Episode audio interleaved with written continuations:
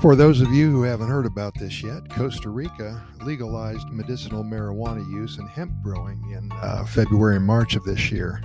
Medicinal marijuana was legalized earlier this year in Costa Rica with the past president's signing of a law passed a day earlier by Congress.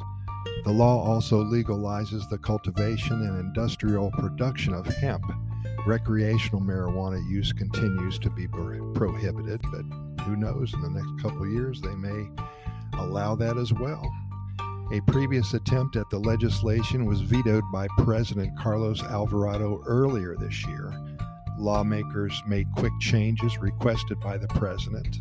Uh, Alvarado was president from May of 2018 through May of 2022, Alvarado highlighted that the new law will advance the rights to health for those who need cannabis to alleviate the effects of their illnesses and spur economic development in rural areas where hemp will be grown. Of course, there's the tax factor as well.